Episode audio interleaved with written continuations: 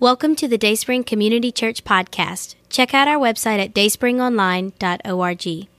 And now, Dr. Matt Friedemann. Last week, I think it was just last Sunday. Of course, there's a lot of us that go out to the abortion clinic every week, but last Sunday, a number were there for the 40 Days of Life that's going on right now, just kind of an emphasis that the church puts on a couple of times a year, just get people out there and just maintain a constant force of prayer. So we had a bunch of folks out there, and someone rolled up. Now it's Sunday. You're not anticipating anybody rolling up. Folks don't typically roll up to talk to you or to go to the clinic or anything else. So they're not going to the clinic. We know that. So they rolled up. They put down their window, and they said, "Hey, thank you all for being out here." By the way, that's the other thing that didn't happen much. They don't usually thank you for being out there. But this lady said, "Thank you for being out here. Because of you all." Now, she didn't mean that crowd. She meant the pro-life movement, the people who are out there on a regular basis. "Thank you all for being out here. Because you were out here, that happened." And she pointed in her back seat, and there was her little girl. And I thought to myself, now that's it. You don't have to have many of those to make you feel real good about what God might be doing in you or through you. So that was kind of a nice thing. Furthermore, Regina was out there this week, and a reporter came up. Now, she's just sitting there. No one else is out there. It's her alone. And she thought, well, you know, the clinic's not open, so let me just sit down on a chair and sing. You had your guitar, right? Sing with my guitar into the clinic. I'm thinking, well, good. That's the kind of stuff we're talking about. It's great to be out there when people are there. It's great to be out when people aren't there. Let's just keep Jesus moving out there one way or another, if at all possible. And a reporter stops and says, "What are you doing?" Well, there you go. Reporters are stopping. People are rolling down the windows saying, "Thanks for coming." Good stuff happening as we go out there. And, of course, I was out there this week and had an opportunity to speak with a number of ladies, just telling her, listen, my church will stand with you. Whatever you need, we're going to be there to help. And it's great to know that we've got a church that will indeed do that sort of thing. Stand behind ladies who feel like they're in crises and behind their babies. So, Dayspring, that's a little bit about what we're talking about today, compassionate ministry. There's a lot of us in here that could testify to this. David, I know, Bill, others of us who go out to the prison regularly and have someone on the street. And I mean, when I say on the street, I don't go out to the street much. But I remember I was walking across the street not long ago, and someone said, "Matt." I looked around and I thought, whoa, what? And there was a guy that looked like he's in a pretty rough way, but the closer I got to him, I thought, oh, yeah, my friend from the penal farm. We hugged each other and had a chance to talk. That happens. It happened a year or two ago at the donut shop. Now, I like meeting guys at the donut shop. That's one of my favorite things right there. So he says, "Stop just a minute." And he didn't say anything about me, but the guy I was with. And he happened to be a student at Wesley Biblical Seminary, and said, "Hey, I want to thank you," not me. I thought, hey, dude, kind of like, you know, shift your attention this way if you would. He didn't. He didn't look at me. He said, "You, thank you. I remember you coming out regularly to the penal farm and regularly ministering to us, and it meant all the difference in my life." You get those kind of reports over and over and over again as we decide not to stay in here, but decide to leave and have impact.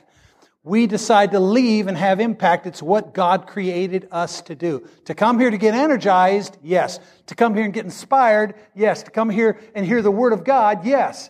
But the gospel is more than you coming to church.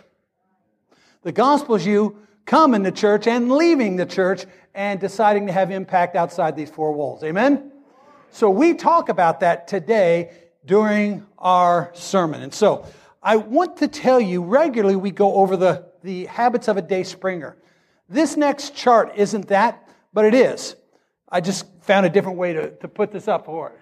We recognize that there have long been in the church things called the means of grace. And by when we say means of grace, this is what we mean.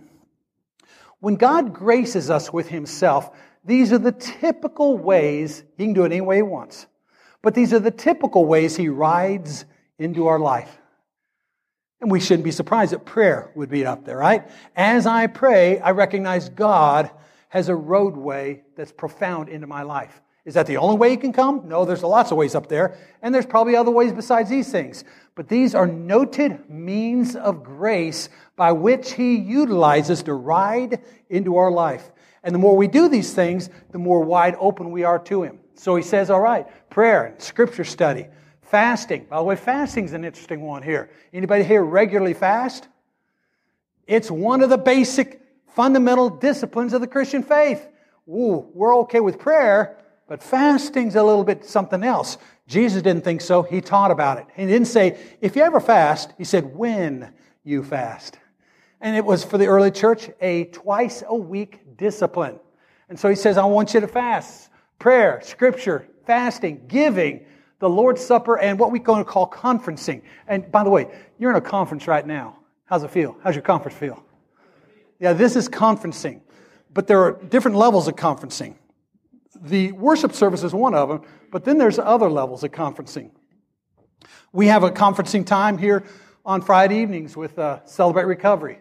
We have a conferencing dynamic goes on Sunday nights for a lot of us. Mine happens to be on Thursday nights, but we have a conferencing dynamic that happens with small groups or home cells, discipleship groups. Those are conferencing things. So conferencing was very important when we understood, how could God ride into my life in a profound way this week? He says the works of piety would be one of the tremendous ways, but not the only way. I think a lot of the church stops right there. By the way, a lot of the church teaches those things. About, when I'm talking about the church, I mean us. A lot of the church will teach those things and not do them. But very rarely do they ever talk about the means of grace where they get over to the other side. And I got to tell you something about this. When I went to seminary, I was in a discipleship group that talked about these works of piety all the time. We never quite ever got to the other category. And if you never get to the other category, let me tell you what you're setting yourself up for. To be a Pharisee. To be someone who is mean-spirited, angry, and even hateful. Because the works of mercy do something extraordinary in a life that the works of piety cannot do. If you'll notice here, by the way, John Wesley has a list of works of mercy, and it goes on for quite a while. So I just put some of them up here. Feeding the hungry, clothing the naked, visiting those in prison or those who are sick, instructing the ignorant, the saving of souls. Those are what Wesley, for instance, called the works of mercy. Can I tell you what he said about them? Thus should the disciple show his zeal for the works of piety. No question about it. Do these things, we have to do them. But much more for works of mercy. Whenever, therefore, one interferes with the other, works of mercy are to be preferred. Even reading, hearing, prayer are to be omitted or to be postponed at charity's almighty call. When we're called to relieve the distress of our neighbor, whether in body or soul. You say, whoa, what could he be talking about there? What I think he's talking about, you may remember the story of the Good Samaritan? Priests came by first, right? Now, I don't know if you know anything about priests, but they're pretty holy guys. They're professionals in the business. And the priest said, yeah. Now, I don't know what he said. That 18-mile stretch of road they were on right there, that was a road that was called the Bloody Way. It was a dangerous road. Anyway, I don't know why the priest said, no, I'm not going to do it. But this is what I wonder. If there wasn't something in town he had to get to that was pretty holy. So I'm just going to go ahead and let this guy die to get to my holy thing. Then comes the Levite. I suspect he was headed to the same meeting. And the Levite comes by and says, whoa, can't do it. I don't think so. I mean, the priest is ahead of me about an hour, and I got to get moving. I'm going to be late. And boy, if I'm late again, he'll probably fire me. Got to get moving. So he got moving. And then the Good Samaritan came by. And I don't know if he didn't have an appointment or not. I suspect he had something he had to get to the next town. And he decides, yeah, whatever. There's guys that's dying here, and I got to stop and help him. I think that's what Jesus meant when he said, okay, you had a great meeting you had to get to, but listen, if an opportunity for mercy comes up, it's okay to say, I'd rather save a life that is dying than make sure I'm on time for my meeting. Unless the meeting's Dayspring worship, then you get here on time, okay? I'm serious about that now. No, you know. I think there's something here that's important.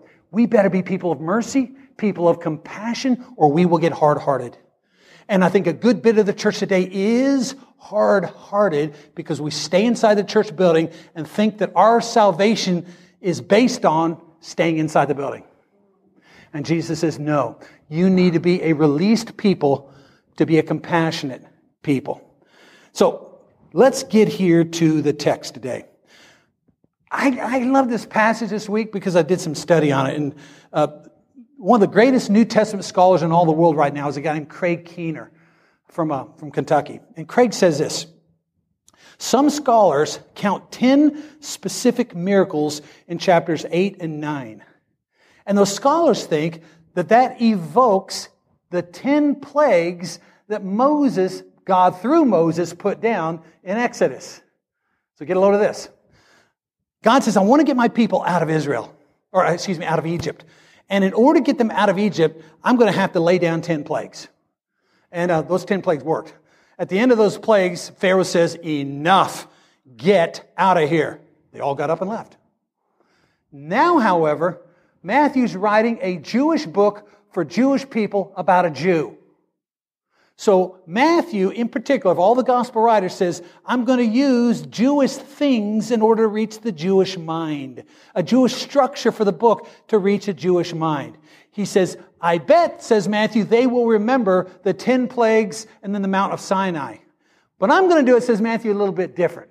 Because Jesus seems to be a little bit different, doing things different now than he did them back then.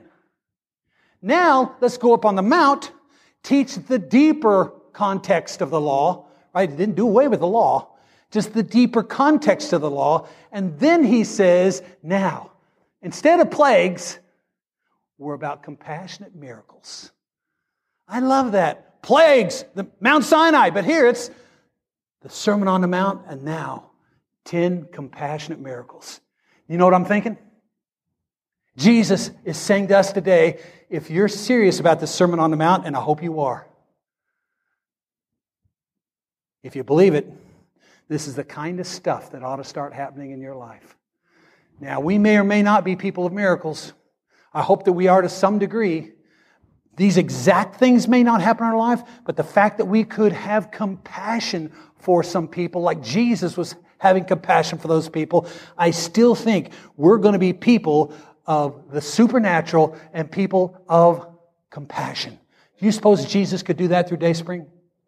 So, 10 plagues, then the law. Then we got the law deepened and the 10 compassionate miracles. And the implication, we start obeying Jesus. We will become people of compassion and people of supernatural living. I believe it. I believe it. Now, I've told this story before, but I love it so much.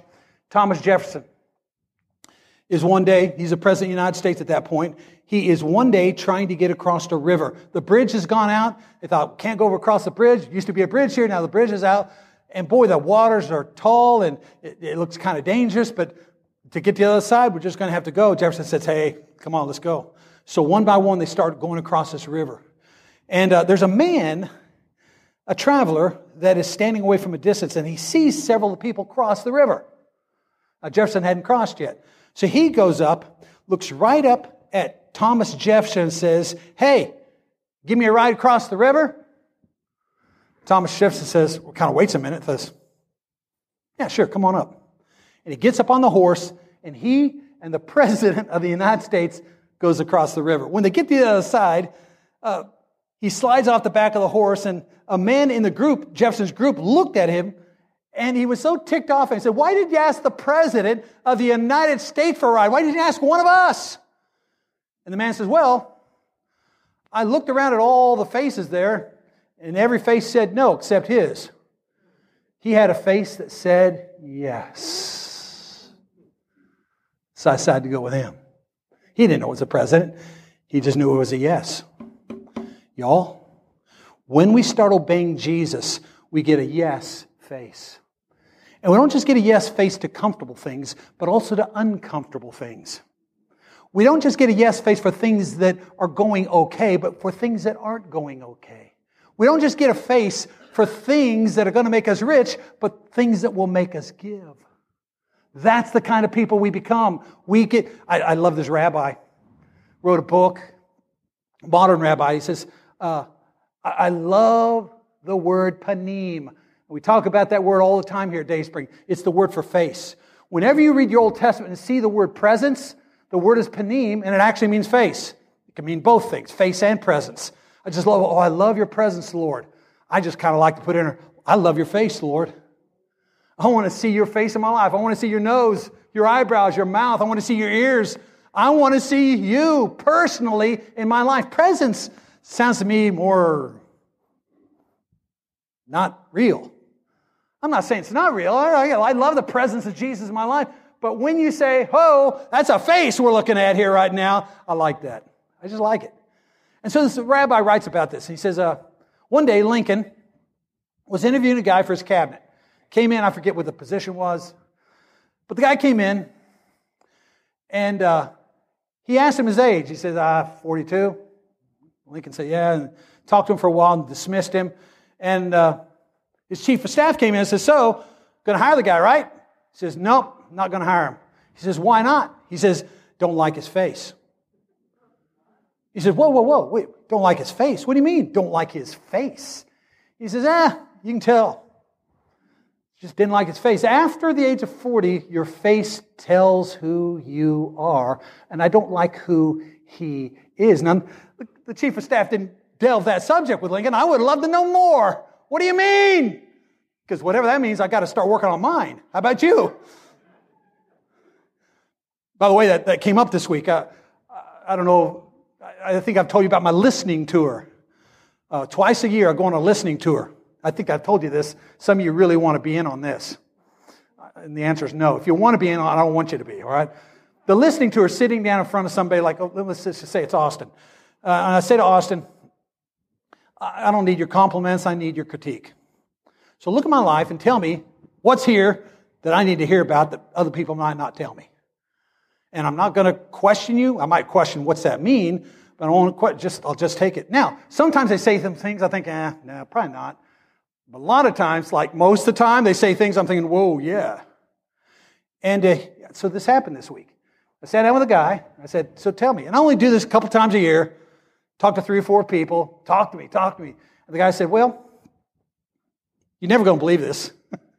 But your body language and your face, it's a little unnerving.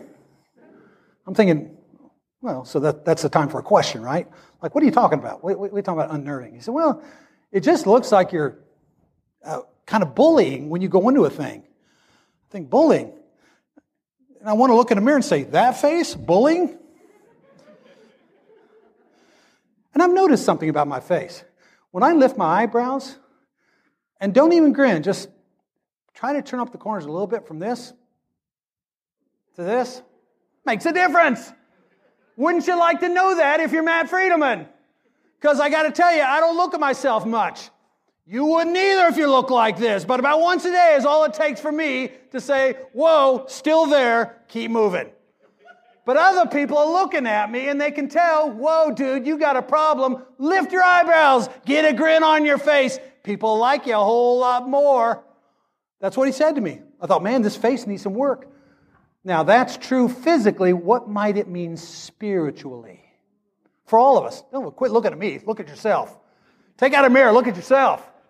What's it mean for us spiritually to have the face of God written across our hearts and lives? The guy said this, same rabbi. So I could go down the street. And as the father of a child that's been disabled, I can pretty much detect someone else that's in the same situation. And the reason is, taking care of a child like that across a lifetime changes your face. And Jesus knew it. He says, I want you to have the face of God. But you need to know that's a compassionate face. That's a face with empathy. That's a face with a tear rolling down its cheek. Y'all, does Dayspring, does your family, do you have the face of God? Jesus, we want it. That's what the works of mercy are all about. Second thing here is simply this. When I look at this passage, the first 13 verses of chapter 8, I see Jesus is a pastor, is a minister, is a priest of risk. So when I look down here, he reaches out to touch an unclean man. If you had leprosy, you were unclean. It said so in the Bible. It said so in the Old Testament. And so you don't touch them. In fact, it got to be such a thing that they were marginalized. They were put out there on the outside of the city gates or on the other side of the street, and you just didn't deal with them, and they didn't deal with you. And Jesus, it says, reaches out and touches. Now, that means if you touch something that's unclean, you become unclean. And this is kind of a risk for Jesus as a Jew. Furthermore, it's a risk. If the guy's got serious disease, you might get that disease. And Jesus takes the risk nonetheless and touches. Then it says, this Roman centurion comes along. And the centurion says, listen, I got a need. And this centurion has total sway over Jesus and his people. Total sway. And Jesus decides, I'm going to respond to him whether he's got his basic foot on my neck or not. And basically the centurion had his foot on the Jewish neck at that time. And Jesus says, I don't know what's up, but I sense this man has great faith. He has great need. I have the face of a compassionate God. Both of these people are marginalized. I mean, the leper's marginalized. This Roman centurion, no one wants him around. No one likes him. Everybody basically hates him because he is, one, Roman, and two, a centurion. And he heals nonetheless. He heals nonetheless. In fact, he takes another risk. He says, all right, I'm going to exult over the centurion, over my own ethnic people, knowing full well that my Jewish friends aren't going to like what I'm about ready to say. But this is what he says. Truly I say to you, I've not found such great faith with anyone in Israel. He's looking to a guy that's a centurion. He has made his oath to the emperor. He is not one of us. And Jesus says, I've not found such great faith in all of Israel. And he could have done this, which means you guys, the 12 disciples, which means you people, priests and scribes. And by the way, Caiaphas, if you can hear this, that means you, too, Mr. High Priest. Oh my goodness. You talk about risky. And I'd like to say that's the end of it, but Jesus just keeps going. I say to you that many will come from east and west and recline at the table with Abraham, Isaac, and Jacob in the kingdom of heaven. Ooh. But the sons of the kingdom, and I imagine he's looking right at the priest right now.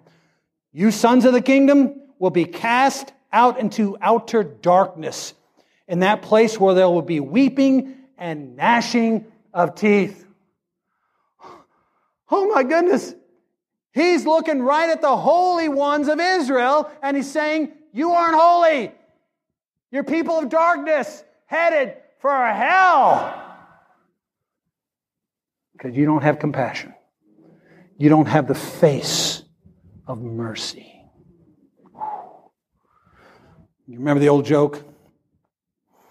Are you that narrow-minded group that thinks only you guys are going to go to heaven? We're more narrow than that, the guy says. We don't even think all of us are going to heaven. And there you go. If the chosen people aren't going to be there, the sons of the chosen ones aren't going to be there, then who will? And Jesus says, the people with my face, they will be there. Whoa. Now, this is a risk. I just want to convince you today, take some risks this week. I don't know what that means, but take some risks this week. When I was growing up, I think everybody kind of stuck in their age. When my children start talking about the greatest basketball team of all time, I recognize that they're all from this decade. I think, you ever heard of a guy named Bill Russell?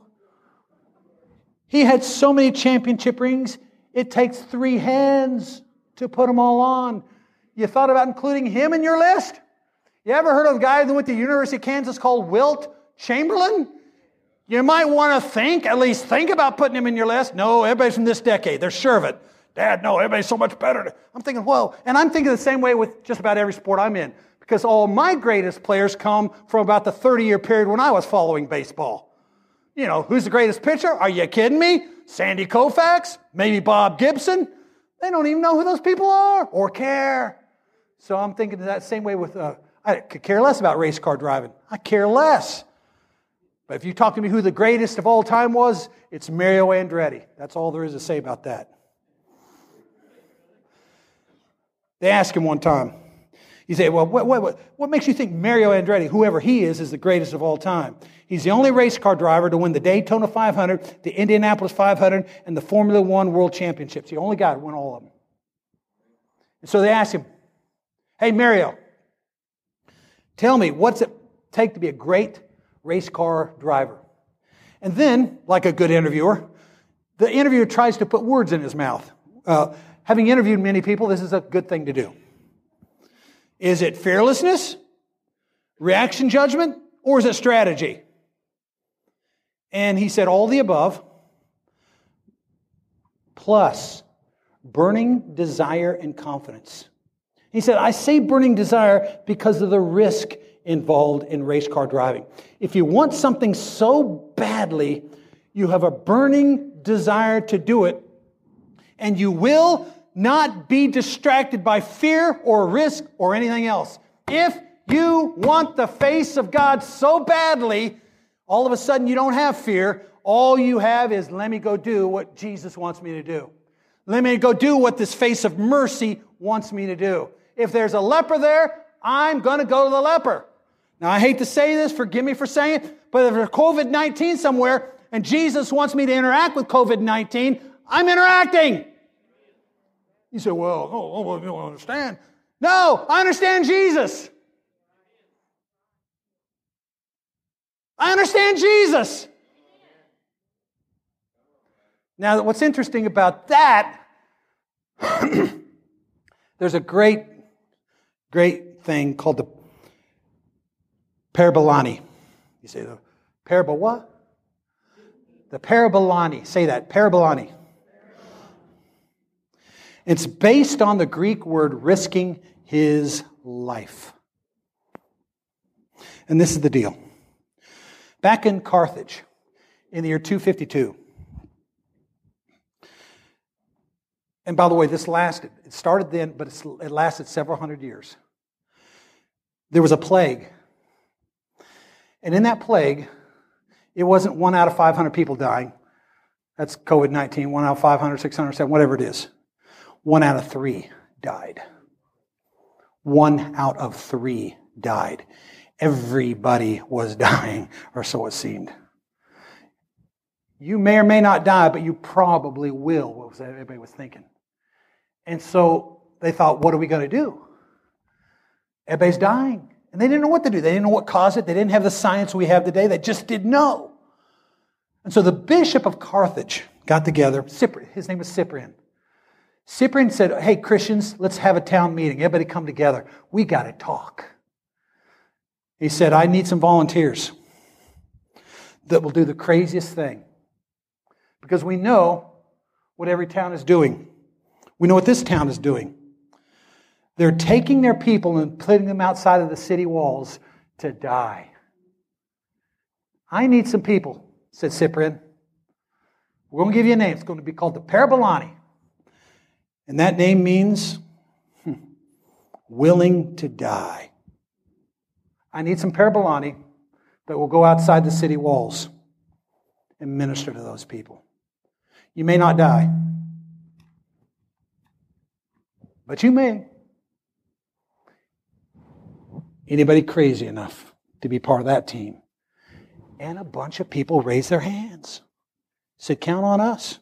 And so it started off there, and it lasted for hundreds of years where people would say, I want to be one of those I want to be one of those guys. Maybe one of the Parabolani, the folks that you can count on to go visit people who are dying, and maybe dying of something that I might die from, but chalk me up as one of the crazy ones. And for whatever it's worth, this is what they said. Cyprian says, Epaphroditus will be our role model. You say, what? Epaphroditus. Back in Philippians. Let me read it to you. This is Paul writing to the church, the house church at Philippi. And he says, I thought it was necessary to send you Epaphroditus, my brother and fellow worker and fellow soldier, who is also your messenger and minister to my need, because he was longing for you all. And he was distressed because he heard that you were sick. For indeed, Epaphroditus was sick to the point of death, but God had mercy on him, not only on him, but also on me, that I would not have sorrow upon sorrow. Therefore, I've sent him, because he came close to death for the work of Christ, risking his life to compensate for your absence in your service to me. He has risked his life. Now he is risking his life. And Cyprian said, let's start a whole movement based on that guy. Now what's kind of cool about this whole passage is this. Remember that East-West thing? It says this, truly I say, Jesus said, I've not found such great faith in anyone in Israel, and I say to you that many will come from east and west and recline at the table of Abraham, Isaac, and Jacob. You know what that means? That right there is a deposit on your story. I don't know if you're from east or west, but you're from one of those two, biblically. You're from the east or you're from the west, but you weren't a Jew. And that's what this is saying. You weren't a Jew. You aren't a Jew. And some people have thought that they're the only ones who are going to sit at the table in heaven. Not true. This thing's going well beyond the sons of Israel. It's coming to you. And the face of Jesus shines down on you today. And the face of Jesus says, come to me. I will give you my face. And when you do that, you're going to find yourself in heaven. But when you have my face, remember this. It will have a tear running down its cheek for my kingdom and for my glory. Anybody here want the face of God? Anybody here want to be one of the Parabolani? No matter the risk, no matter if I might die or not, I will do what Jesus wants me to do. I'll go out to the abortion clinic. I'll go to Johns Hopkins and try to share my life with some kids in need. I'll go to the prison. Boy, I can't wait till they open up the nursing homes to let it back in there, huh? And as long as they start cracking the door a little bit open, Jesus, that's who we've been before COVID, and that's who we're turning back into, is people who are willing to dive through the crack to show people in pain your face. In the name of the Father, and the Son, and the Holy Spirit, bless your word in our lives. In the strong name of Jesus we pray. Amen. God bless you, my dear friends. Thank you.